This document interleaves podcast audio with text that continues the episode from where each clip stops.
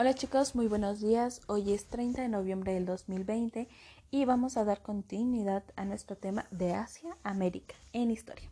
Bueno, ya estuvimos trabajando sobre cómo se fue dando esta población, cómo este, fueron caminando los nómadas hasta llegar a, a nuestro continente americano.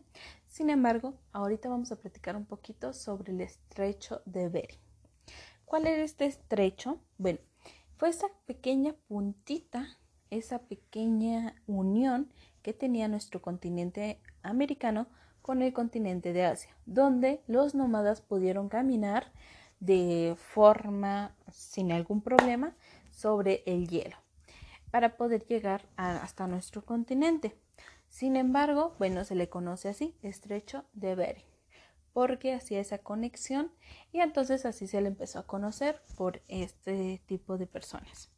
Bueno, ya saben que fueron caminando poquito a poquito y lo que ustedes van a hacer es colocar con algún distintivo que los haga recordar dónde está este estrecho.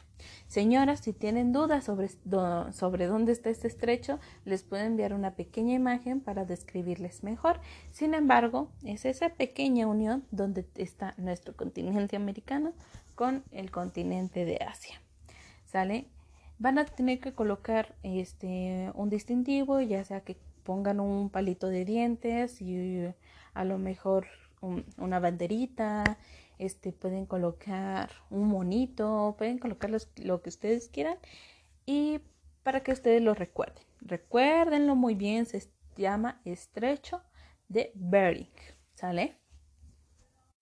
Por última actividad de, de este tema, vamos a estar trabajando sobre eh, la explicación de su maqueta a través de un audio. Entonces, van a tener que explicar sobre cómo se fue dando la, población de, de Asia a América.